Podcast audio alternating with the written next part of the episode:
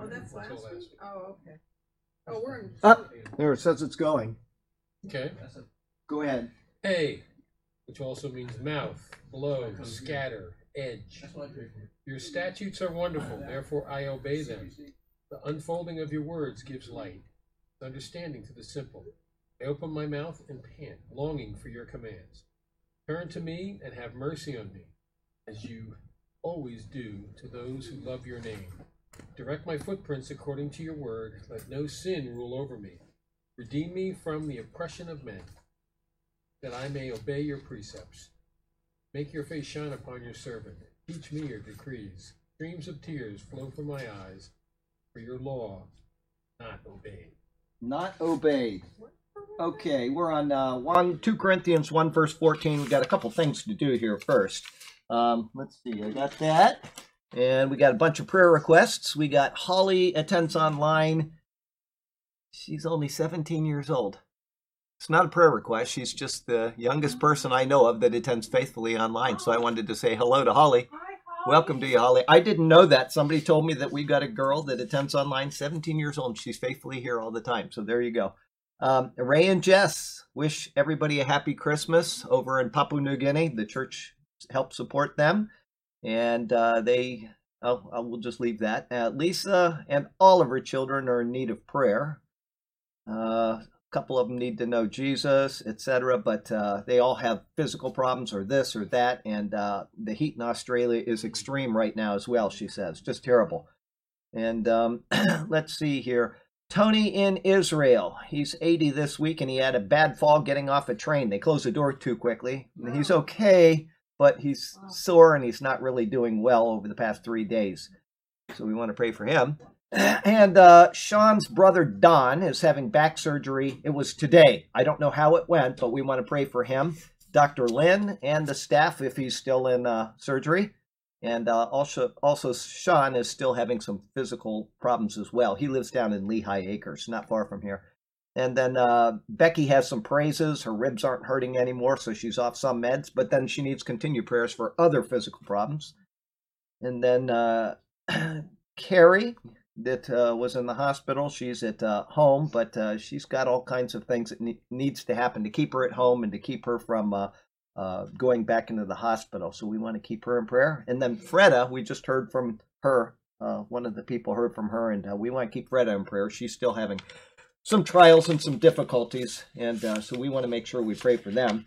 And then uh, we also uh, have an announcement. 2 Corinthians study is up on iTunes and Google Play, and the app for Android is coming.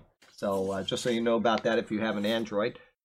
and then um, uh, I got two more things before we go into prayer, and then we'll uh, we'll get into the class. The first one is a poem that Caroline, who attends online from Tampa, she sent this to me earlier in the year, and I said, please remind me. Send it again before uh, Christmas, and I'll uh, read it. She says it's uh, Christmas time, a time of cheer and Santa's ho ho ho, but it's not too much like Christmas some 2,000 years ago. We deck the halls and trim the trees and make our church bells ring. They trim the tree at Calvary with Jesus Christ, the King. We use bright lights and ornament trim and nail up Christmas wreaths. They simply used a wooden spike and nailed it through his feet. We give our gifts in colored wrap and ribbons velvet red. It's not at all like Jesus' gift, whose own red blood was shed. So for now, and till his coming, with his promises held fast, look forward to the King of Kings, who will return at last. And that's very wonderful. So I'm glad to hear that, and I'm glad to. We shall. We shall. And then I have one more thing that I want to announce. This is somebody that attends online from Oregon. Oregon. Oregon. Or uh, maybe it's not Oregon. It, she's on the border. It might be Utah or anyway. I'm sorry. I don't remember exactly Pacific where. Northwest? But these are chocolates. She sent them to me, and I tried a couple, and I said I'm going to bring these to church. These are really, really good. I'm going to. Well, they're all different types of chocolate, mint chocolate, and this and that. Anyway, she makes them. She's got a business, and uh, they're they're getting started. Uh, it's been a little rough on them over the time, but I've got. Uh, uh, her website. If you want to order, they may get to you if you order, you know, in the next day or so to by Christmas. If not, you got New Year's, you've got what Valentine's Day and holidays and birthdays and all that throughout the year. And uh, so if you they are really good. And she'll package them up for you and get them to you, and you will not be unhappy about it. Her name is Joyce, and she's at PPS, I'm sorry, PPPsweets.com.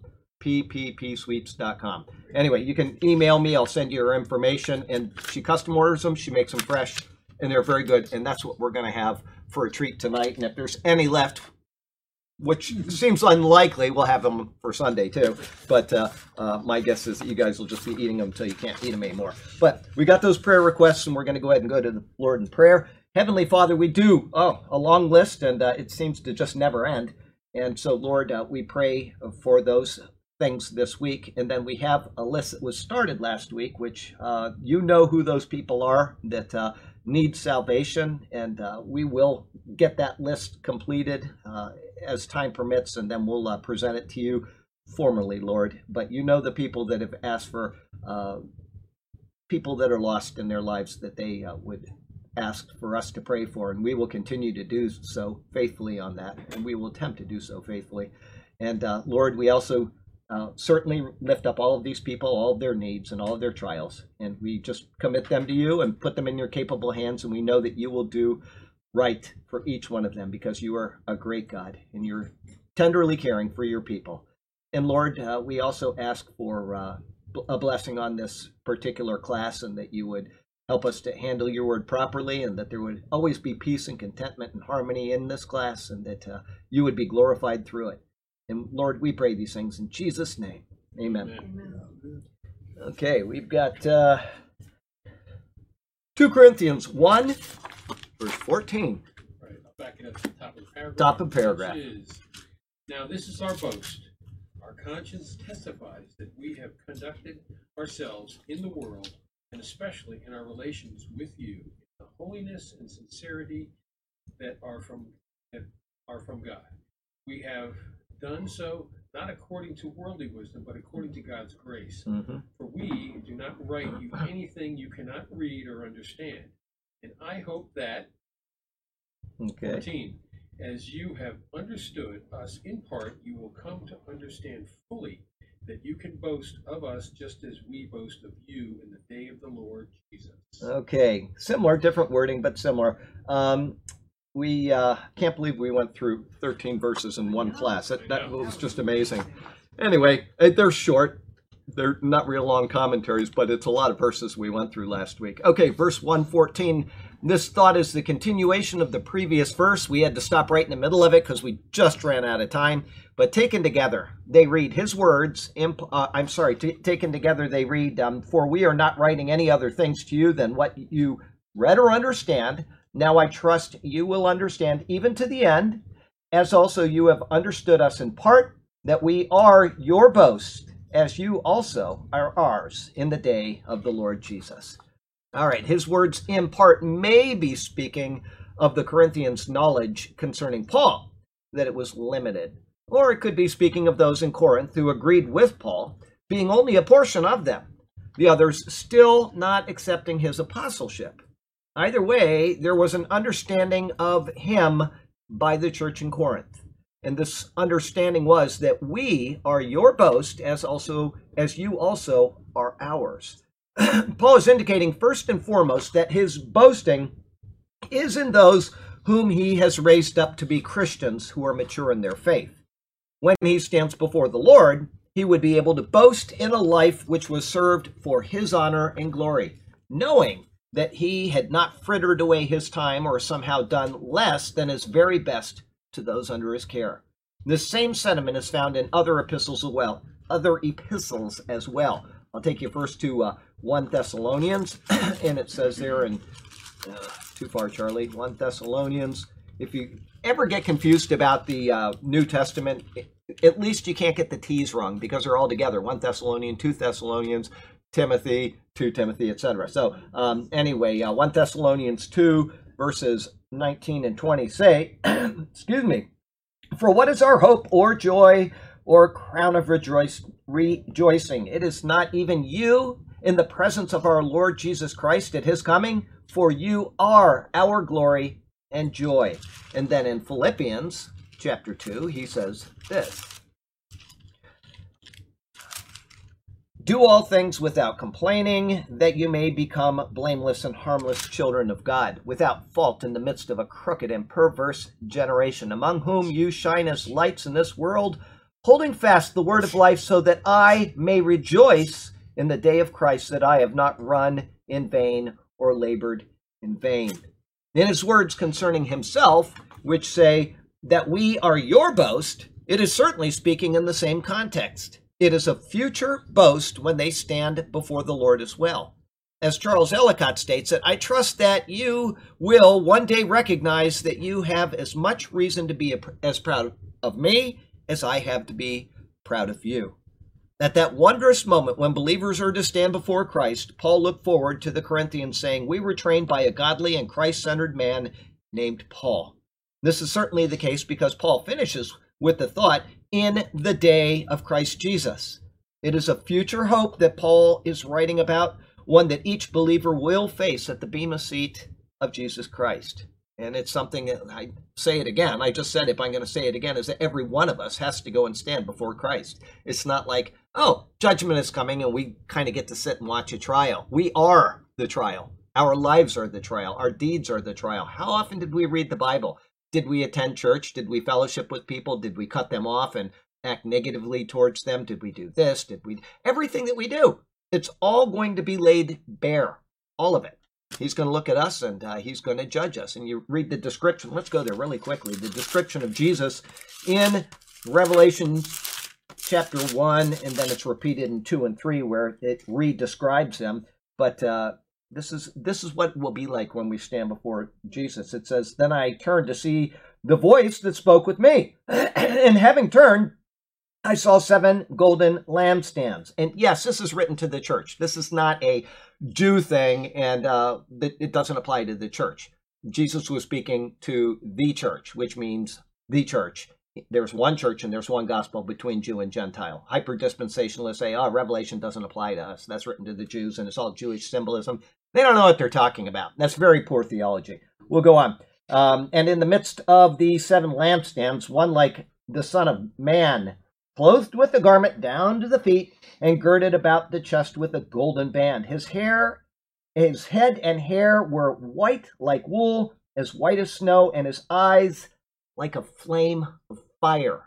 That indicates his piercing eyes. They're going to see through everything that we have done, everything that we've ever thought, and it's going to burn away all of the bad. Okay, that's the symbolism we get there. His feet were like fine brass. That's uh, judgment. Brass is judgment in the Bible. He stands as a judge, as if refined in a furnace, and his voice as the sound of many waters. He had in his right hand seven stars. Out of his mouth went a sharp two edged sword, and his countenance was like the shining the sun shining in its strength. This is what we're going to face when we face the Lord. We're going to face him in judgment, the sword, the tongue like a sword. That's the word of God. It's the dividing between, uh, what does it say in Hebrews, uh, spirit and sinews and soul. And I know that's misquoting that, but you understand. It's going to cut us to the point where whatever is good is left and whatever is bad will be removed. We're going to face a holy God on that day. And it's the same holy God that presides over us right now. So that's something that we all need to be aware of. Life application Will there be boasting by others of your work for the Lord? Will they say, This person led me to Christ? Will they say, This person mentored me to become strong and competent as a disciple? And likewise, will those who ministered to you be able to boast over who you became as a believer in the Lord? Or will they be embarrassed at how you wasted your few short years in Christ? You know, all we have.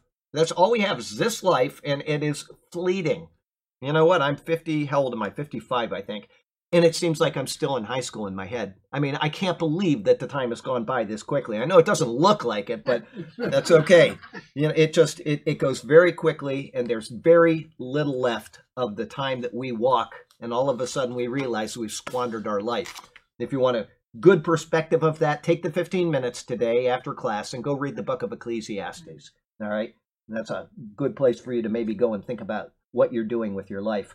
Verse 15. because I was confident of this, I plan I plan to visit you first so that you might benefit twice. Okay, second benefit, this says. The confidence that Paul is referring to in his statement in verse 13, which said, I trust you will understand even to the end. In other words, Paul had said something in his previous letter to them which had not come to pass, and he wanted them to know that he was not just saying one thing and arbitrarily doing another thing. As he will explain, he had originally planned that he would leave Ephesus and travel directly to Corinth. After that, he would then head to Macedonia and return to Corinth, from which he would sail back to Jerusalem. However, in 1 Corinthians 16, 5 and 6, he had already changed those, I'm sorry, he had already, yeah, changed those plans to instead go through Macedonia first. The second benefit that he speaks of was the original plan of having two visits.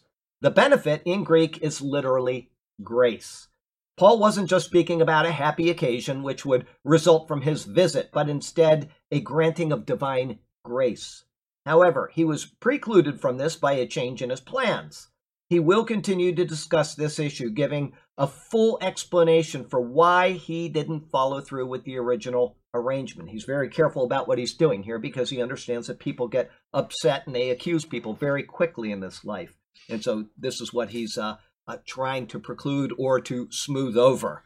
Life application. Sometimes, excuse me, sometimes we think we know the motives of why someone takes a particular action and we allow it to upset us even to the point where we feel resentment and anger. And yet, there may have been a completely innocent motive for the action, or there could have been unavoidable circumstances which arose and which necessitated the change. It's always good to review the whole situation before letting our emotions take over and ruin the day, which is something that's so easy in today's world. You know, so easy to just let the littlest thing get us off. You know, people might post something on Facebook or send an email, and you cannot get emotions through email. I don't care how hard you try, you're not going to get it. The only emotions you're going to get through email are your own emotions. And if you're in a bad mood and you read something that somebody sent innocently, you might take it badly because you're already in a bad mood. And all of a sudden, you've got a conflict because of something you did not intend and they did not intend. It just happened. So we got to be careful not to uh, jump the gun on those type of things. But 116. I plan to visit you on my way to Macedonia and to come back to you from Macedonia. And then to have you send me on my way to Judea. To Judea. Okay. Paul's words continue from the previous verse. They convey his original intentions, though these things never actually came to pass. And, you know, that shows us the inspiration of Scripture he is writing something that is inspired. The Lord allowed it to happen in this way, but just because he said something in a previous epistle and it didn't happen does not mean that it's not inspired. The Lord changed his plans and he is fitting everything in particularly. So we can't pick apart the Bible and say, well, that, you know, that was a mistake. And no, God includes people's personal mistakes, which become the Word of God in order to teach us something. And we wouldn't have these lessons if these intentions of Paul did not come about. Everybody see, inspiration is a very peculiar thing. Uh, Luke, what does it say Luke did? Luke went and uh, he researched things. He interviewed people. He, you know, he uh, went and checked out documents. He went to places. He went and searched out areas to see, uh, you know, this is the shape of this building or the shape of, you know, the direction of this street or whatever. Whatever he logs in there, you got to figure it was all a part of the inspiration of the Gospel of Luke and the book of Acts. And book of Acts is so meticulous in what it describes concerning the life of the apostles. I mean, Luke is too. I'm just saying that in the book of Acts, you get all kinds of stuff from all over the place. And at times, he is saying it in the second person. They went and did this, they went and did this. And all of a sudden, we did this. We got on the boat and went, went to this place. And he's now including himself in the narrative. And you're going to see this if you read the book of Acts and you pay attention you can see that divine inspiration includes even the movements of somebody as they're learning about a process of writing either a gospel or you know the book of acts or even an epistle. So keep those things in mind. Don't try to find fault in the bible. Try to think why did god allow this so that i can see what lesson he is trying to teach me? Okay? So after his visit to macedonia he then intended to turn around and go once again through corinth to have that second benefit mentioned in the previous verse. He truly desired their company and their fellowship for that second time. And finally, after this second visit was coming to a close, he said he desired to be helped by you on my way to Judea. This help meant conducting him to the ship from the city. It is similar to that which is found in 1 Corinthians 16, verse 6. And it may be that I will remain or even spend the winter with you, that you may send me on my journey wherever I go. In this and many other instances, we get clues to the fact that Paul had a disability. Probably, and I've talked about this a week or two ago, extremely poor eyesight, which necessitated that he be assisted in his travels. When leaving Corinth, he was hoping for an escort of any Corinthians that would like to see him off at the port. It is a touching note from his hand showing his, his sincerity in these original plans, which were later amended. All right, I'm listening to the book of Acts right now as I'm driving around, and he just got to Ephesus, and the people came out and they met him, and he said, I'm probably never going to see you again. And the people, it says, they mourned over that, especially knowing or uh, hearing his words that they would never see his face again. But they were there, they helped him go from place to place. He was never unaccompanied. He was always accompanied by somebody. The guy had limitations, and people were there to help him along with those limitations. Anyway, life application. Seeing off missionaries is a good way of honoring them. By giving them a grand send off, it is acknowledging to them that they are important people doing work which is nece- necessary and appreciated. Should you have missionaries visiting your area, be sure to recognize them for their noble efforts. We've got one not here tonight. I'm a little, uh, I'm going to have to send an angry email saying, why weren't you in class tonight? Anyway, somebody's visiting from overseas, and uh, uh, this individual will open us one week in the next couple of weeks, and uh, we'll have to start late streaming because we don't want her face out on the internet. But uh, uh, we try every year to allow her to speak to the congregation here, and then we try to give her a good send off and recognize her and uh, the same thing is true with any other missionaries that come by here. We always try to give them a voice, opening the uh, the service and speaking without restraint, and uh, knowing that uh, we do care about them. So there you go, one seventeen.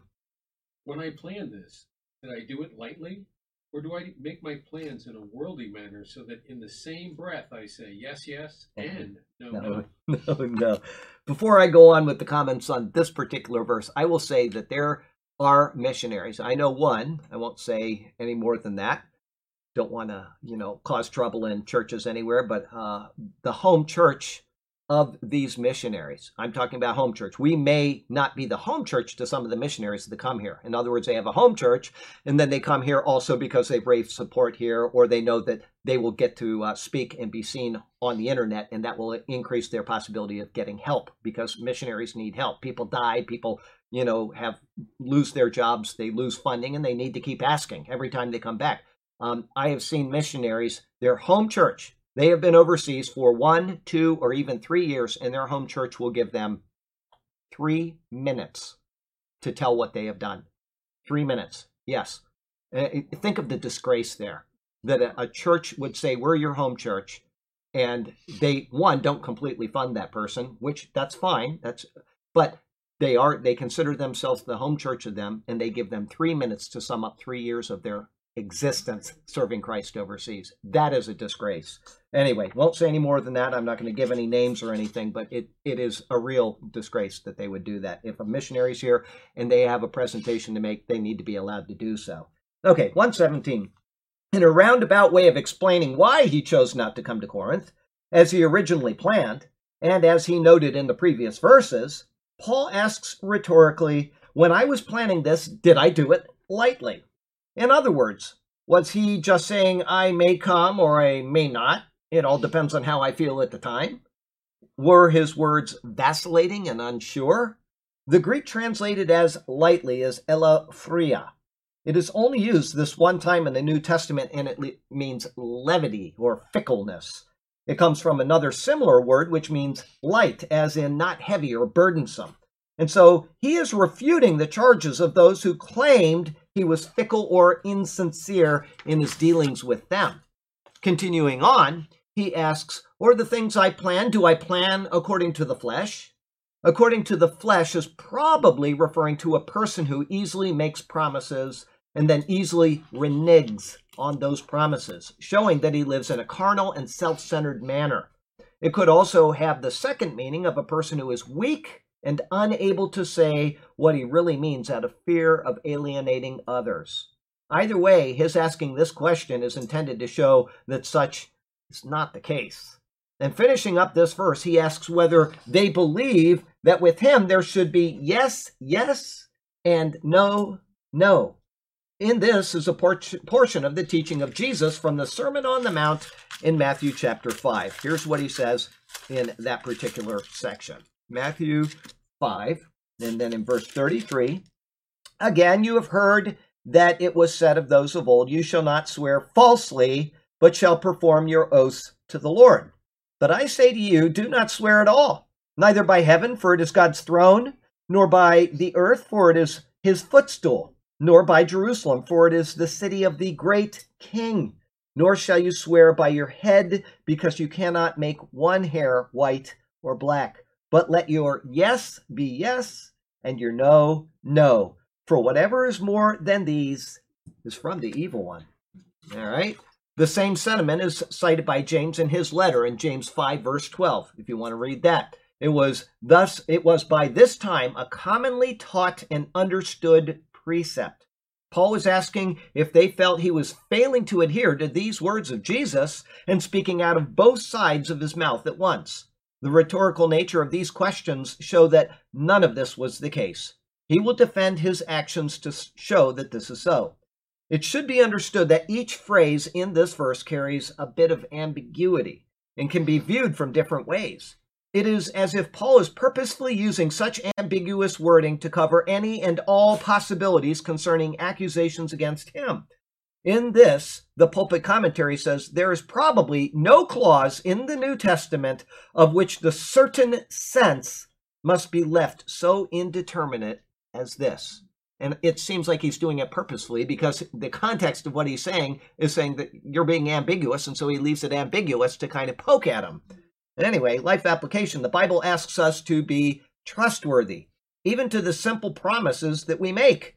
When we hear, when others hear our words, they should be willing to accept them at face value. In this, if we don't follow through with them, we need to have a very very good reason for it. We also have to be able to defend why we didn't live up to the words that we have uttered.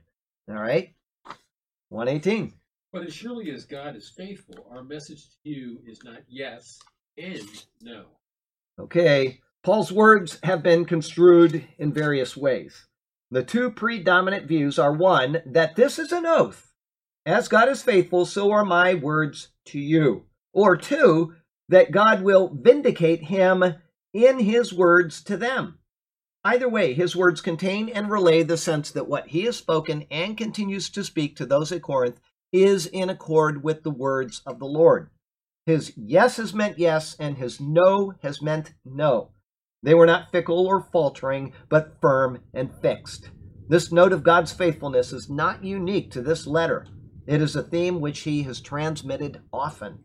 Not only does he speak of God's faithfulness to the Corinthians on several occasions, but also to those in other areas. One example is to the Thessalonians in 1 Thessalonians 5, verse 24. 1 Thessalonians 5, verse 24. It says, uh, He who calls you is faithful, who also will do it. He also conveys this in a second letter to them as well in 2 Thessalonians 3, verse 3 where he says, But the Lord is faithful, who will establish you and guard you from this evil one. Paul wants those in Corinth to know that just as God is faithful, the words he has spoken are faithful. God is his witness to the integrity of his words. Life application integrity is a dying attribute of people in the world today especially in our halls of Congress, maybe. But when one possesses it, they are remembered for it. As Christians, we are called to speak openly and honestly so that others may see in us truthful disciples of the Lord.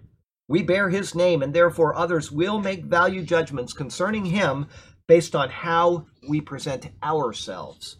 And uh, before I go on, I cited the both letters to the Thessalonians, and uh, if you remember, the Thessalonians were not very what, according to the book of Acts. Noble? They were not very noble. That's exactly right. It says the Bereans were more noble than the Thessalonians. So why did the Bereans not get a letter in the Bible? Because they already checked out the Word of God. They understood that Paul's message was true. Okay, whereas the Thessalonians needed two letters, and the second one was almost like shame on you. I've already said this to you. Don't you remember when I said these things to you? And guess what? We'll just go over here really quickly, and I'll just read it very quickly. Now, this is this is Paul writing to the Thessalonians two thousand years ago, and he gives them the very precise timeline of what is going to happen in the future. And he says, um, in this, uh, he says, um, Now, brethren, concerning the coming of our Lord Jesus Christ and of our gathering together to him, we ask you to not be so soon shaken in mind or troubled, either by spirit or by word or by letter, as if from us, as though the day of Christ did come. Let no one deceive you by any means, for that day will not come unless the falling away comes first, and the man of sin is revealed, the son of perdition, who exalts and who opposes and exalts himself above all that is called God or that is worshipped, so that he sits as God in the temple of God, showing himself that he is God. And then he says in verse 5, Do you not remember that that when I was still with you, I told you these things? All right, so he'd already told them this, and they didn't pay attention. They were not being Berean. They one didn't check what he said, and so they just let it pass in one ear and out the other. Now he's got to write a letter. Once again, you can see that God's hand was on that, though, because we have a letter which explains these things. And 2,000 years later, people are still taking those verses that I just read you and they're twisting them. Oh, do we have a mid trib rapture? Do we have no rapture? Etc. He tells you the timeline right there, exactly what's going to happen. He tells you what to use in there as the basis for everything else, and he tells you when the timing of the rapture will be. And people still twist that. They still get it wrong 2,000 years later because they are not willing to simply take the word of God in context and say, I'm going to apply this to my life. They're not willing to do it. And so we have all of these different doctrines of people because they won't simply trust the word. We got the same thing that you said a couple weeks ago. You were talking to somebody on Facebook, I believe it was, and we're talking about hyper dispensationalism. Okay, and here's here was the verse. I'll read you what was said, and uh, then oh, it's back in one Corinthians. Okay, verse fifteen, and it said there. Um, oh, where are we? One Corinthians fifteen. Moreover, brethren, I declare to you the gospel which I preached to you, which also you received and which you stand. Now, a hyper dispensationalist will say, see, that's Paul's gospel, and so it's different than the gospel to the Jews. All right? By which you are saved if you hold fast the word which I preached to you, unless you believed in vain. See, that's Paul's gospel, and it's different than the Jews, and so there's two different gospels, and hyper dispensationalism is true. For I believe to you, I delivered to you, first of all, that which I received, that Christ died for our sins according to the scriptures. Did Christ die just for the Gentiles? Okay and that he was buried and that he rose again the third day according to the scriptures. That's the gospel. Was that only for the Gentiles? No. Okay. But then he goes further. He says, and that he was seen by Cephas, meaning Peter. Right. Peter is the apostle to the Jews. to the circumcision. That's right, meaning Jews. Then by the twelve. After that, he was seen by over 500 brethren at once, of whom the greater part remain to the present, but some have fallen asleep. Okay, after that, he was seen by James, then by all the apostles. Then, last of all, he was seen by me as of one born out of due time. Okay, so he includes them in there, and he says that they're all in agreement with it.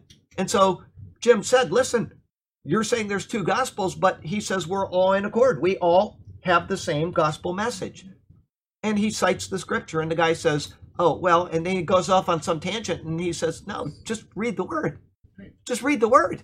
That's all you need to do. Right. Or tell me that Paul is wrong. Yeah, tell him that Paul is wrong because that's what he said right there. Okay, he was. They all, and there was another set of verses that uh, goes along with that where they he includes them in the message. Which one was I that? think it's before in the beginning we preamble to that, wasn't it? Um, yes, okay, but anyway, no, that's one Corinthians fifteen there. But there there is another one where he says we're all in the same boat. We. He uses we, and he had just been talking about um, uh. Cephas, and yeah, if you find it, let me know. anyway, and we'll stop and read that. But for right now, before you do that, read 119.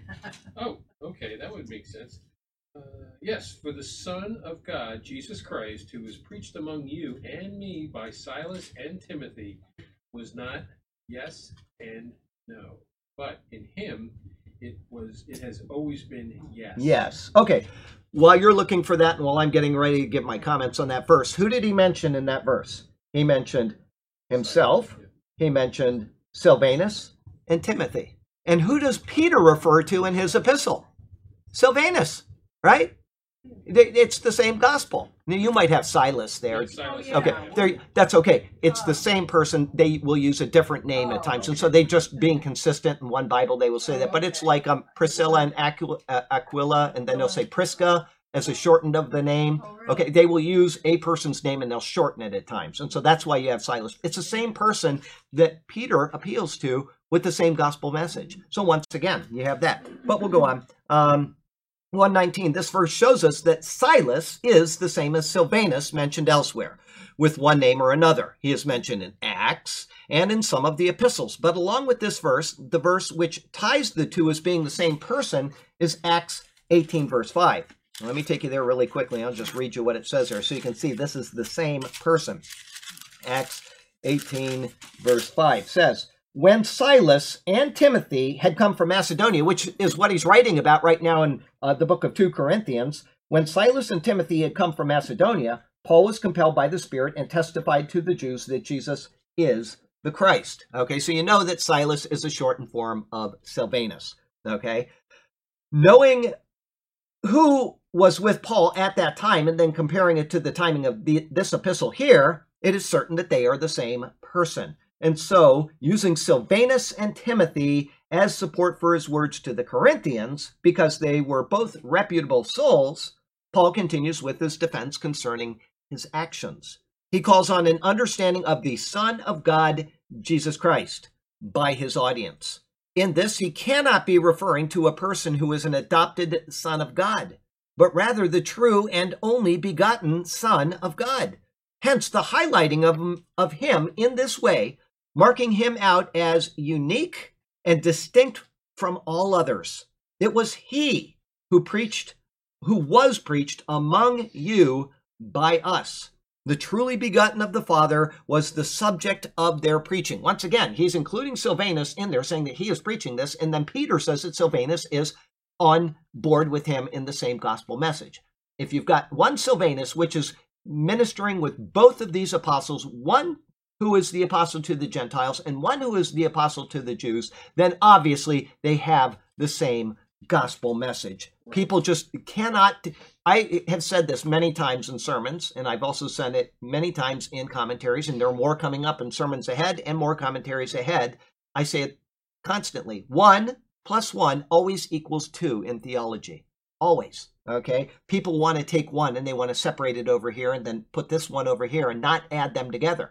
When you have one Silvanus and he is proclaiming one gospel with two different people, there is the same gospel. Okay? It's all anti-Semitic. It's all it is. It comes down to anti Semitism. They'll dispute that, but that is what it comes down to.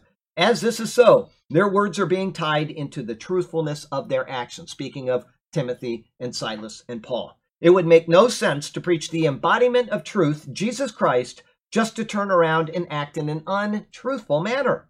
In essence, there is the proof of the unchangeableness of the doctrine from the unchangeableness of the subject of it, namely Jesus Christ. That's Jamieson Fausset Brown's commentary, and it is spot on. The doctrine of those who preached was sure because of the one of whom they spoke.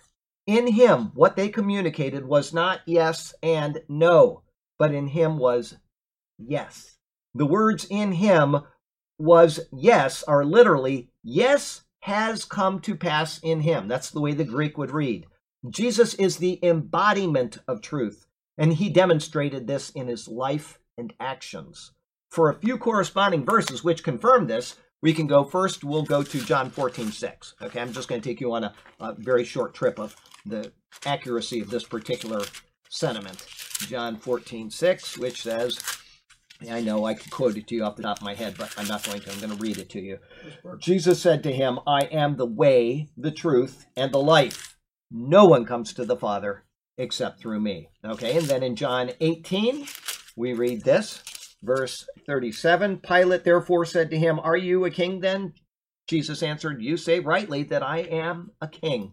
For this cause I was born, and for this cause I have come into the world, that I should bear witness to the truth. That's right. Everyone who is of the truth hears my voice.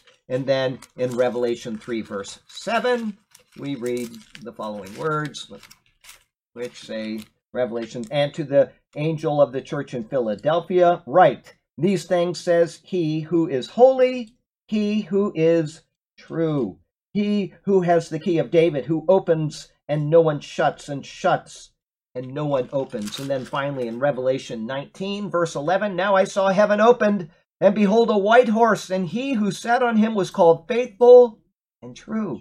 And in righteousness he judges and makes war. As Jesus is so represented as the truth, and as Paul proclaimed the truth of Jesus, he himself, along with the others with him, determined to always be as truthful as the one whom they proclaimed.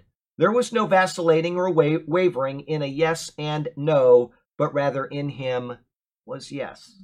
Life application because we bear the name of Jesus, we need to ensure that our words to others reflect his character as well. He is the embodiment of truth. Let us always be truthful in the words we convey to others. Good stuff. 20. For no matter how many promises God has made, they are yes in Christ. So through him, the Amen is spoken by us to the glory of God. Okay, a little different. They leave off Christ in the uh, Byzantine or the New King James Version. For all the promises of God in him are yes, and in him, amen, to the glory of God through us. Okay, speaking of Christ Jesus, Paul says that all the promises of God in him are yes. However, the translation here with the inserted are makes yes the predicate of the promises. That is not the intent. Rather, what Paul is saying is that Christ is the incarnate answer to the promises of God. Thus, it should be stated as a separate clause. Here's how the ERV translates it For how many soever be the promises of God, in him is the yea. It is Christ who is the fulfillment of the promises. When we call on him, those promises which were fulfilled in him now belong to us. Going on, it says, and in him, amen. Vincent's Word Studies notes that in giving this answer in his person and life, Christ puts the emphatic confirmation upon God's promises. God made promises, and those promises are emphatically fulfilled in Jesus. As is explained by him when he spoke to Israel's leaders back in John chapter 5. Here's what he says there. Let me, it's a good set of verses. I like to use it. It's very uh, nice to have these verses to dispel um, uh, Reformed the- theology when they say that God regenerates you in order to believe based on what John six thirty four I think it is. What is it? John six, uh, um, uh, not thirty four. Um, John 6, 33, 44, 6, 44. No one can come to me unless the Father who sent me draws him up, and I will raise him up at the last day.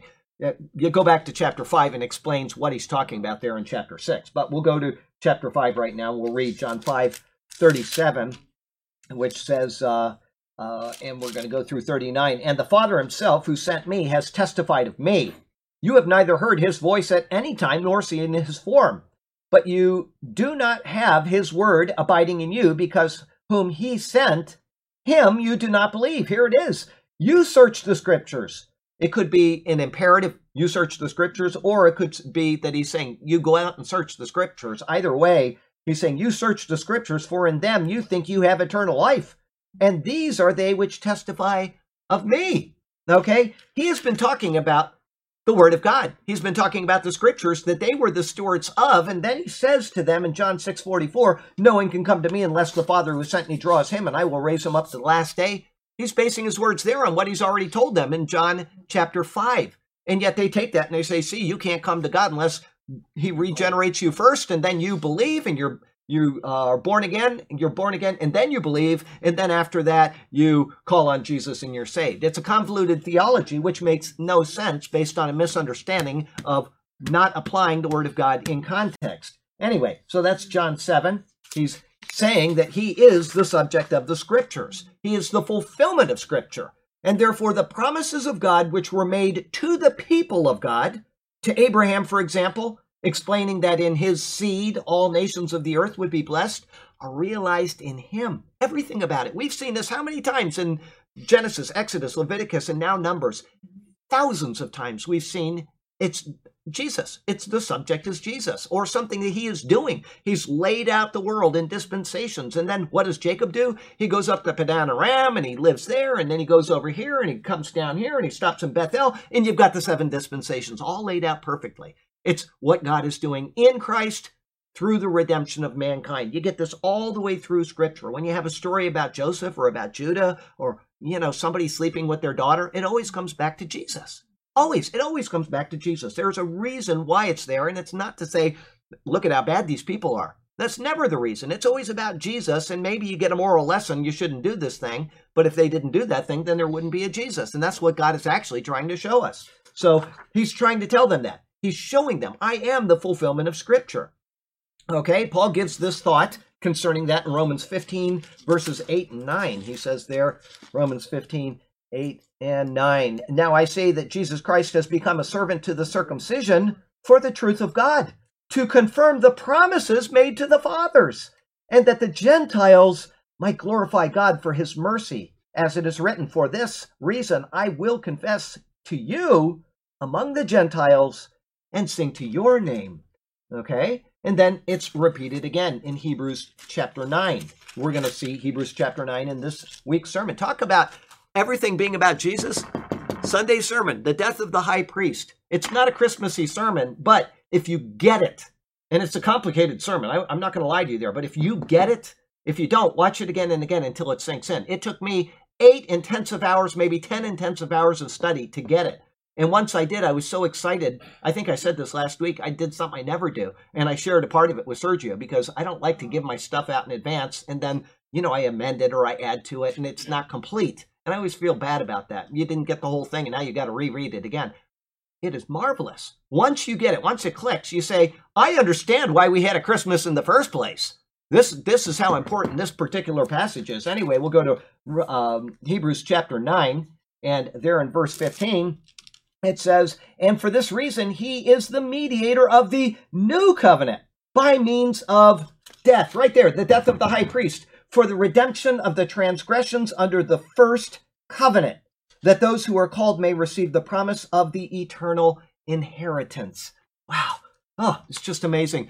Every messianic pro- promise is realized in him, meaning in Jesus, and in him is the Amen.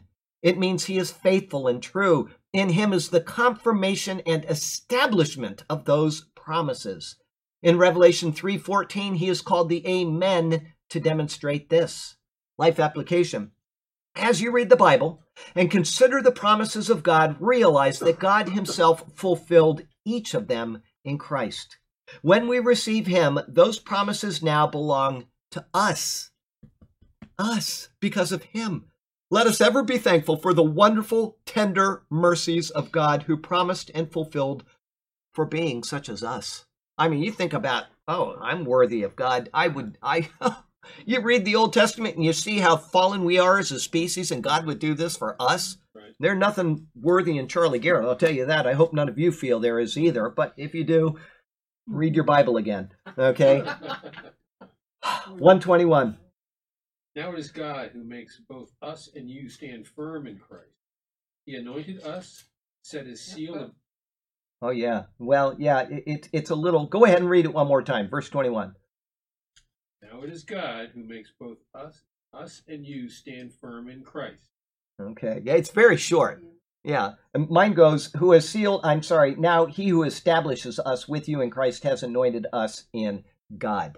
Okay, and then it just kind of ends like that one last week, but that's okay. Um, yours doesn't go on beyond that, does it? No, it okay. doesn't. I have it all blued from, oh from yeah years ago. Years I years got, of I got carried away. You, you got carried away, but that's okay. That's it's good to get carried away with the Word of God. If there's anything that we should get carried away with, it's the Word of God. As long as we get carried away and and as long as it's following the proper path.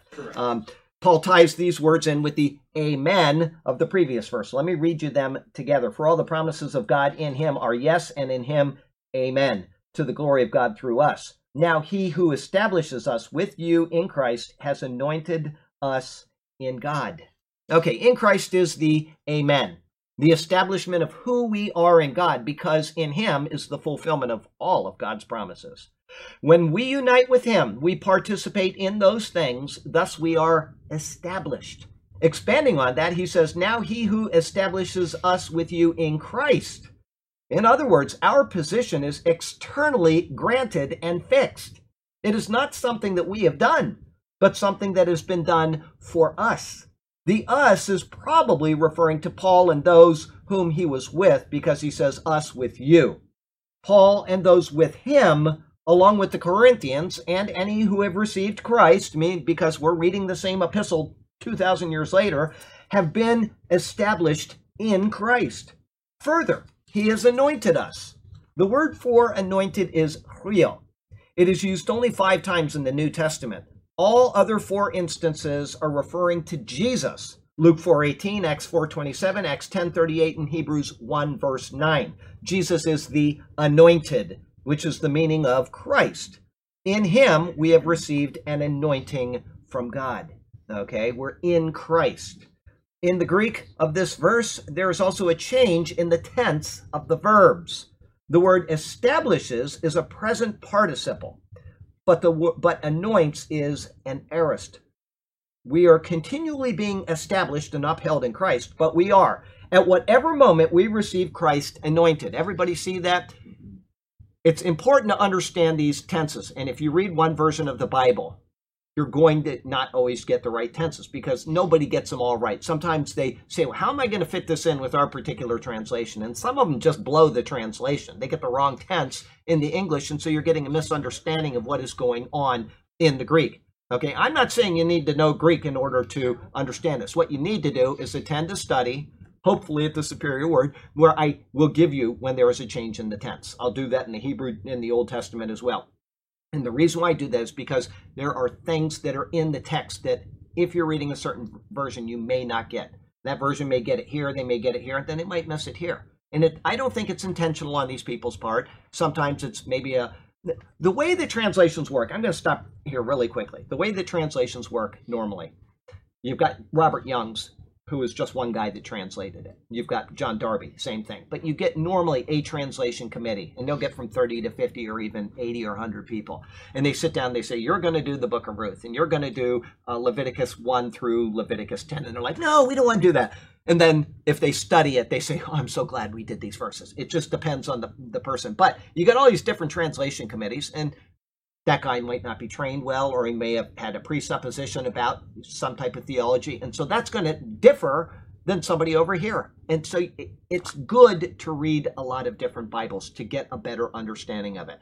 And normally i would say normally most people will not intentionally manipulate scripture and they will not intentionally botch their translation of scripture okay the Jehovah's Witnesses have intentionally manipulated it. The New World Translation of the Bible is a terrible translation. It is highly manipulated. Uh, what they'll do is they say we go back to the original um, Hebrew, okay? But where did the Hebrew of the New Testament come from?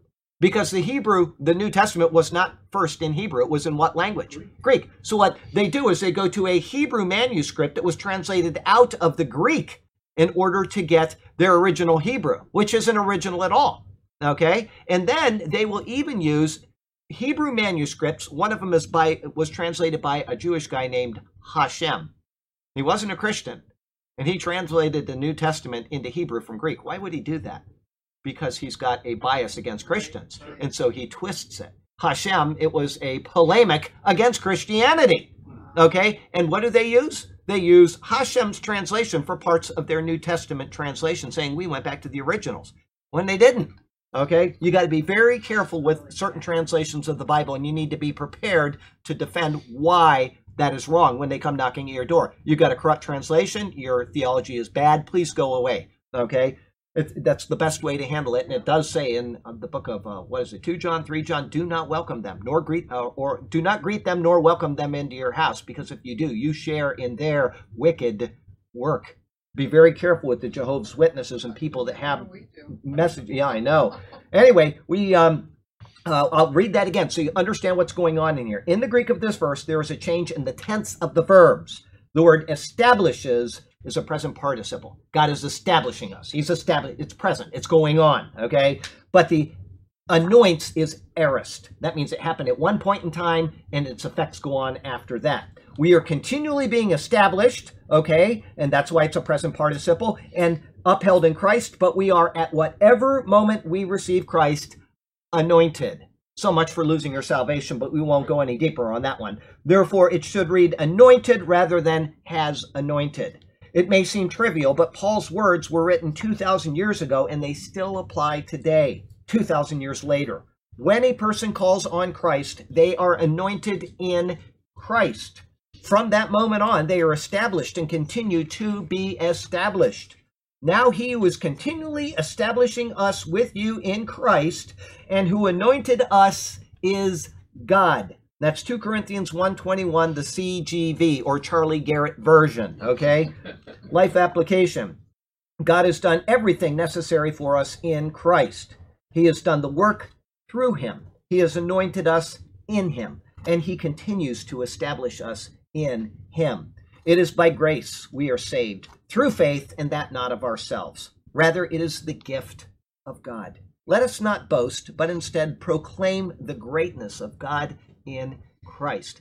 I do not have a translation of the Bible. I hope everybody got that. That was, a joke. was a joke. Okay. Okay. I, I do not have my own translation. I am not a competent translator. I study one verse and I can make a translation, and it's a complicated thing, and I don't want to go any further than that. I'm okay. So that was a joke, but it is a proper translation. So just so you know, I wouldn't have put that in there if it wasn't. Okay. Um, 122. Set his seal of ownership on us. Put his spirit in our hearts as a deposit. Okay. A guarantee. I you, see. He just said that we're anointed in Christ, and then he says we're guaranteed in Christ.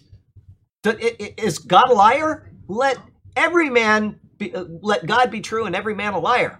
Okay. He has anointed us, and he has guaranteed us. If you can lose your salvation, then the words of Paul of these particular verses are no better than the words of Paul in Ephesians 1 13 and 14. Okay? Absolutely crazy. Okay, in the previous verse, Paul noted that those who believe in Christ are anointed by God. Tied to this comes another benefit, an eternal one. Understanding what he is speaking of here should completely put us at ease, uh, or anyone who has been confused about the doctrine of eternal salvation. In other words, can a person lose his salvation? The answer is no.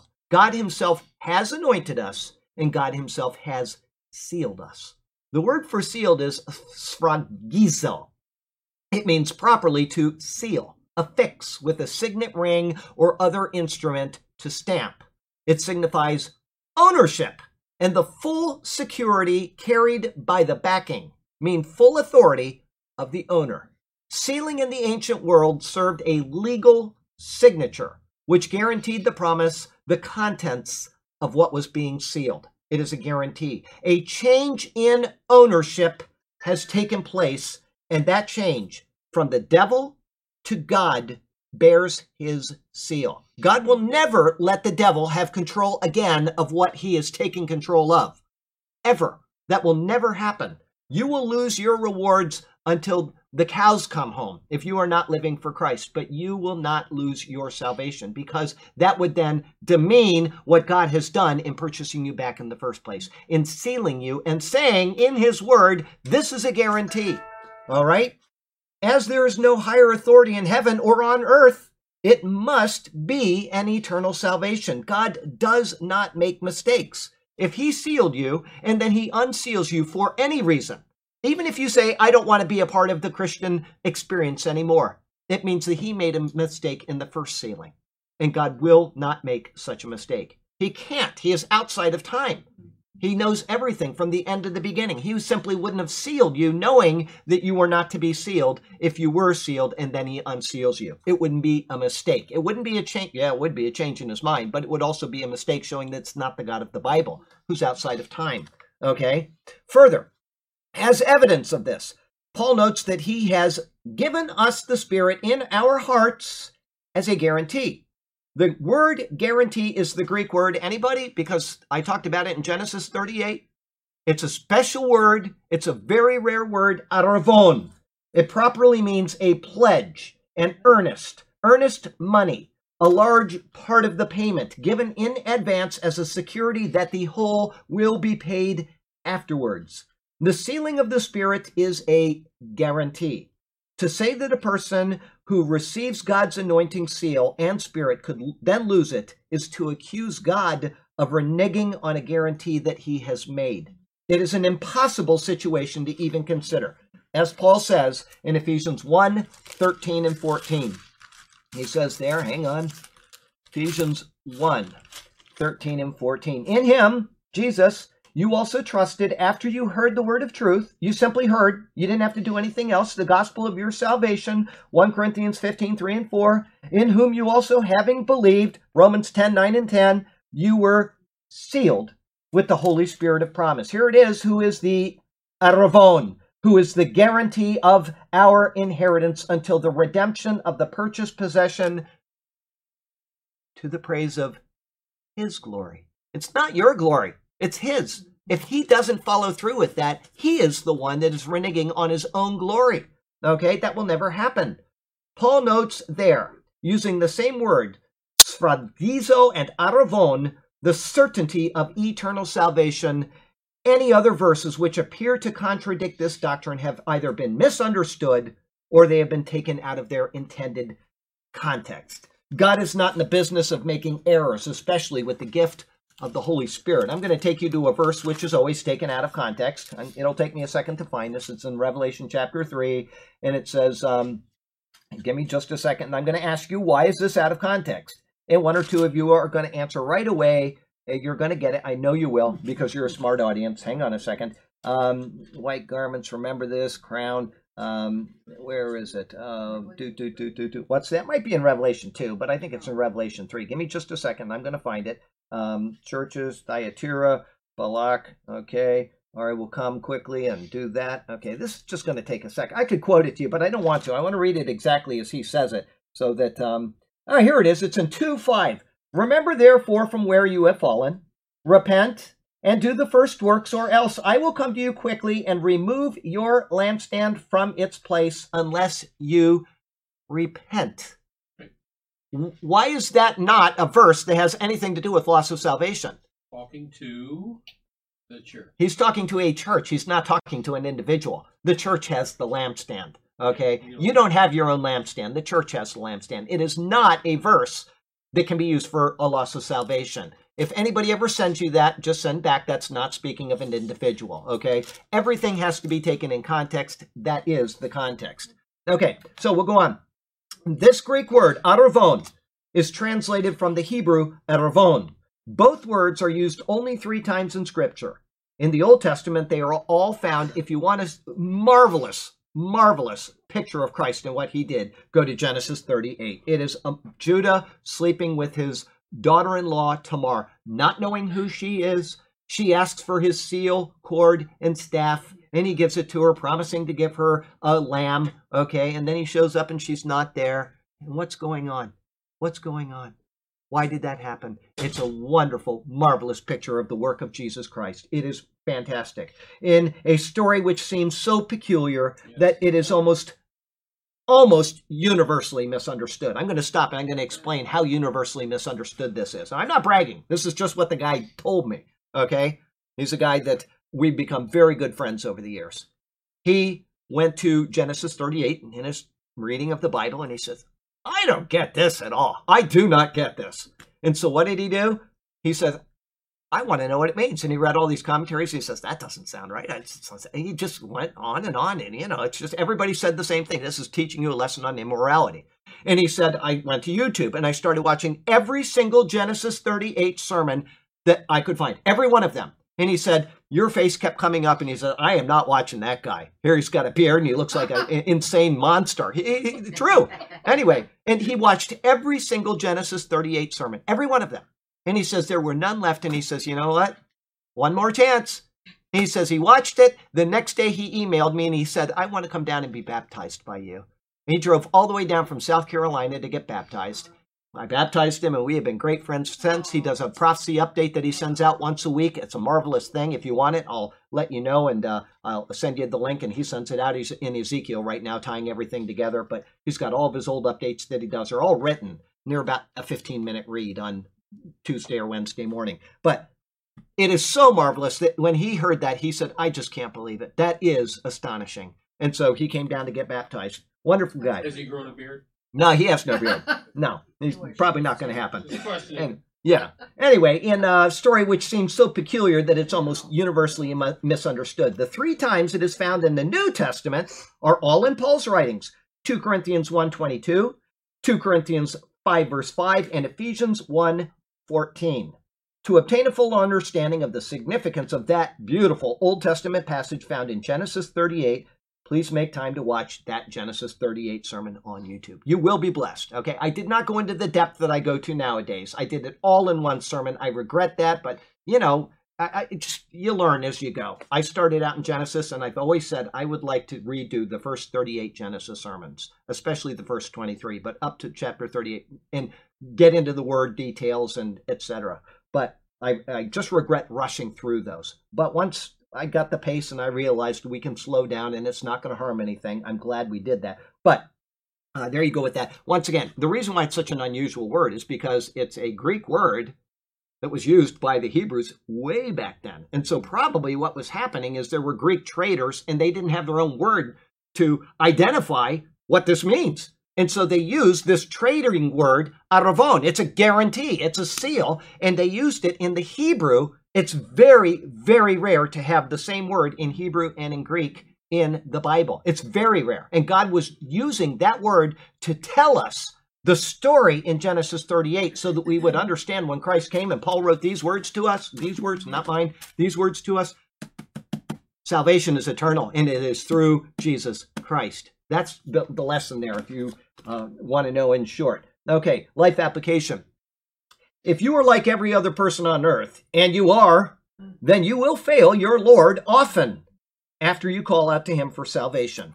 However, he has received you, and you have been sealed for the day of redemption. Oh, it's marvelous. Don't allow others to make you feel that you have lost your salvation. If you have any conscience of it at all, I guarantee you haven't, okay? But even a person that doesn't have any conscience, 2 Peter chapter 1 takes care of that. Okay, just read from verse 5 down to 9 and you'll see that. Okay, 2 Peter 1 9. Let me take you there really quickly, just so you know what I'm talking about. 2 Peter 1, verse 9. He says, after saying all this, For he who lacks these things is short sighted, even to blindness, and has forgotten that he was cleansed from his old sins. Somebody's actually forgotten that he's a saved believer in Jesus Christ, and God has not.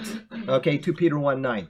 Okay, so um, don't allow others to make you feel that you've lost your salvation. You could do no more do so than God would reject his own son, Jesus. Why? Because you are in Christ. If you're in Christ, if he's going to reject you, he's going to reject what his son did for you to put you into that position. You have moved to him and you are in him. You are secure. Press on in his good graces with this surety. Pick up the pieces of your sin and rebellion, place them in the garbage can, and move on in His security. And praise Him along the way for saving you and keeping you saved despite yourself. 123. What are the three hardest words that a human can say? I was. Wrong. That's right. I was wrong. That's right. Please do that. Okay, so I call God as my witness that it was in order to spare you that I did not return to Corinth.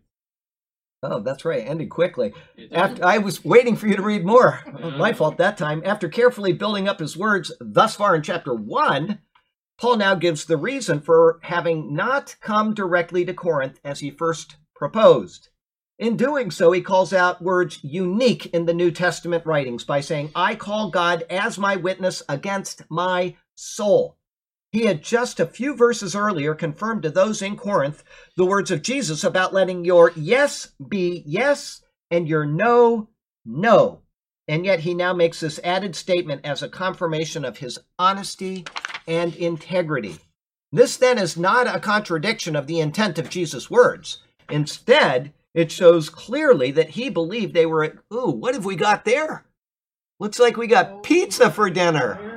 Wow. Oh, Merry Christmas. I will tell you this. See this note right here? It says, Next pizza is on David Tatro. He's done this for us before. And David, we thank you very much. We love you and we appreciate that.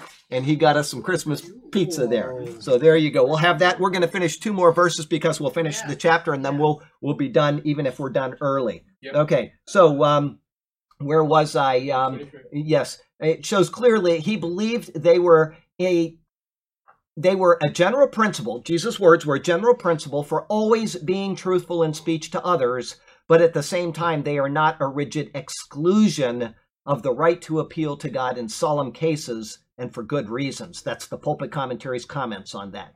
God has shown us through his word that we can, in fact, make such bold claims when the situation so demands it. The reason why I'm being peculiar on that is because people will say, you should never say, I swear by my soul, or something like that. You should never, because Jesus says, let your yes be yes and your no, no. It's a general statement saying that you need to be truthful in everything you say, even to a simple yes. Okay? Paul comes out and he says, listen, I'm making a vow. Uh, How did he word it? Um, anyway, he said, um, God is my witness. Yes, God is my witness.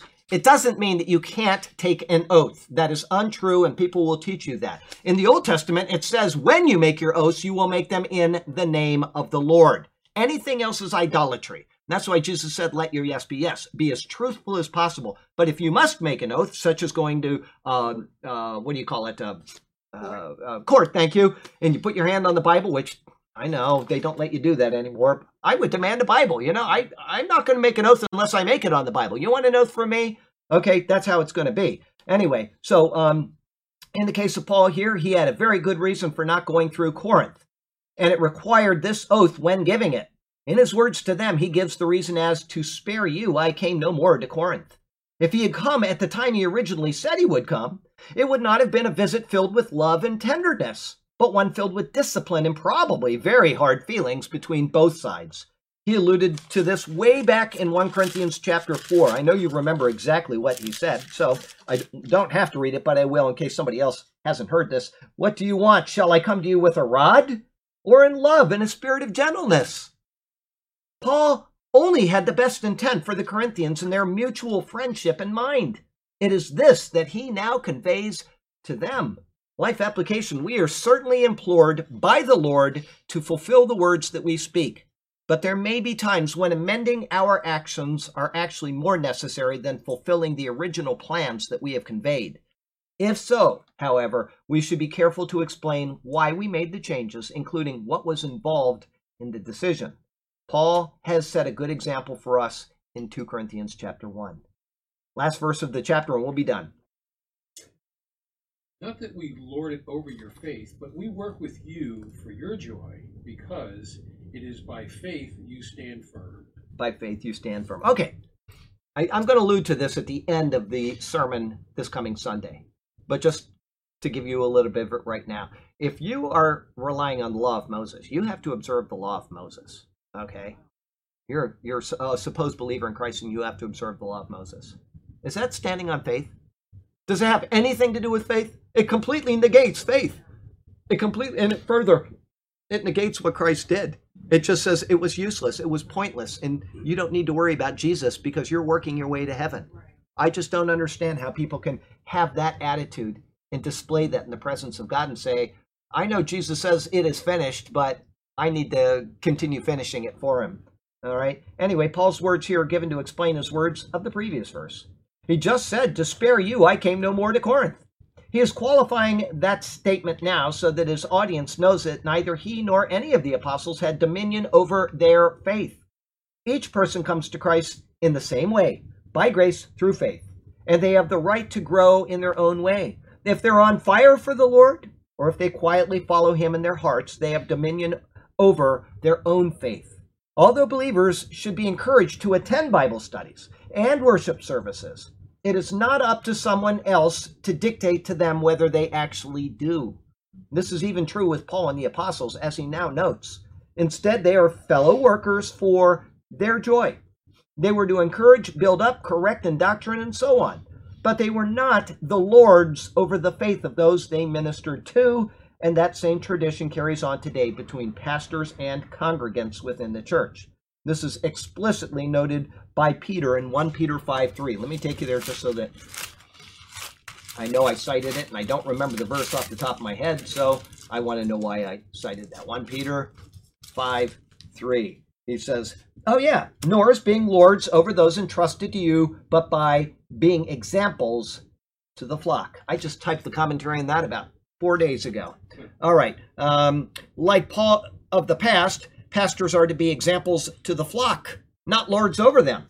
Paul understood this and he wanted those in Corinth to understand it as well. He canceled his visit to Corinth. His canceled visit to Corinth was to spare them from a loss of joy, not a loss of fellowship in Christ. And the reason for this is because for them, as with every true believer, it is by faith that you stand. How can someone else control the faith of another? They can't. And therefore, they have no rights to exercise dominion over that same faith. This notion that we are saved by faith is stated by Paul many times. The idea that we also stand by faith is mentioned in 1 Corinthians 15, verse 1. Life application If you are in a church where the pastor wields too much authority over your spiritual life, you should be extremely careful. This can be and has many times turned into a sal- uh, turned into a cult with terrible consequences. Jim Jones, the Branch Davidians, the Mormons, the Jehovah's Witnesses, and many other cults started with leaders that exercised dominion over their congregants. Many times in history, it has ended badly for the lives of those people, and the eternal consequences of such a relationship and what it leads to is only in one sad direction. So pay attention to the people that you're following, and uh, you know it's one thing if a pastor is, you know, I'm adamant about this word. That's fine. I mean, anybody that's vacillating in their doctrine probably doesn't have sound doctrine. You know, I changed my mind about that, and it's fine to change your mind as well. But it has to be because there has been real evidence that he has been wrong, and he admits it. So, but if he's just vacillating his doctrine from one thing to another constantly, he probably was never grounded in the first place. Points of doctrine, but I'm talking about a major system of doctrine. Okay, you need to be at least established in what you believe. Might change a point in doctrine at some point, say I was just wrong on this, but be careful. Pay attention to what's going on around you, and don't trust anybody. Don't trust Charlie Garrett. Okay, trust the Word of God. Yes, you had something. Meeting next week. Uh, yeah, might as well. It's a Thursday and Christmas is uh, Wednesday. I'll be here. If not, that's okay. I mean, you know me. I'm not here to force anybody, but I'll be here.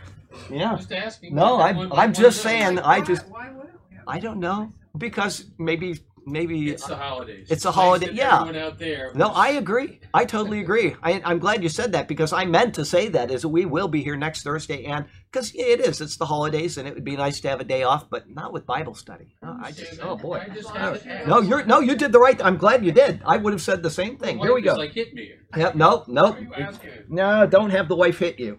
Okay, Heavenly Father, we do thank you so much for this word. We thank you that you have heard the prayer requests that we have submitted to you, and we would pray that you would respond to them accordingly, and that the people that are mentioned that they would be uh, uh, safe and secure in their health and in their uh, getting better, or uh, whatever you have for them, that they would at least understand that you have a purpose for what they're going through.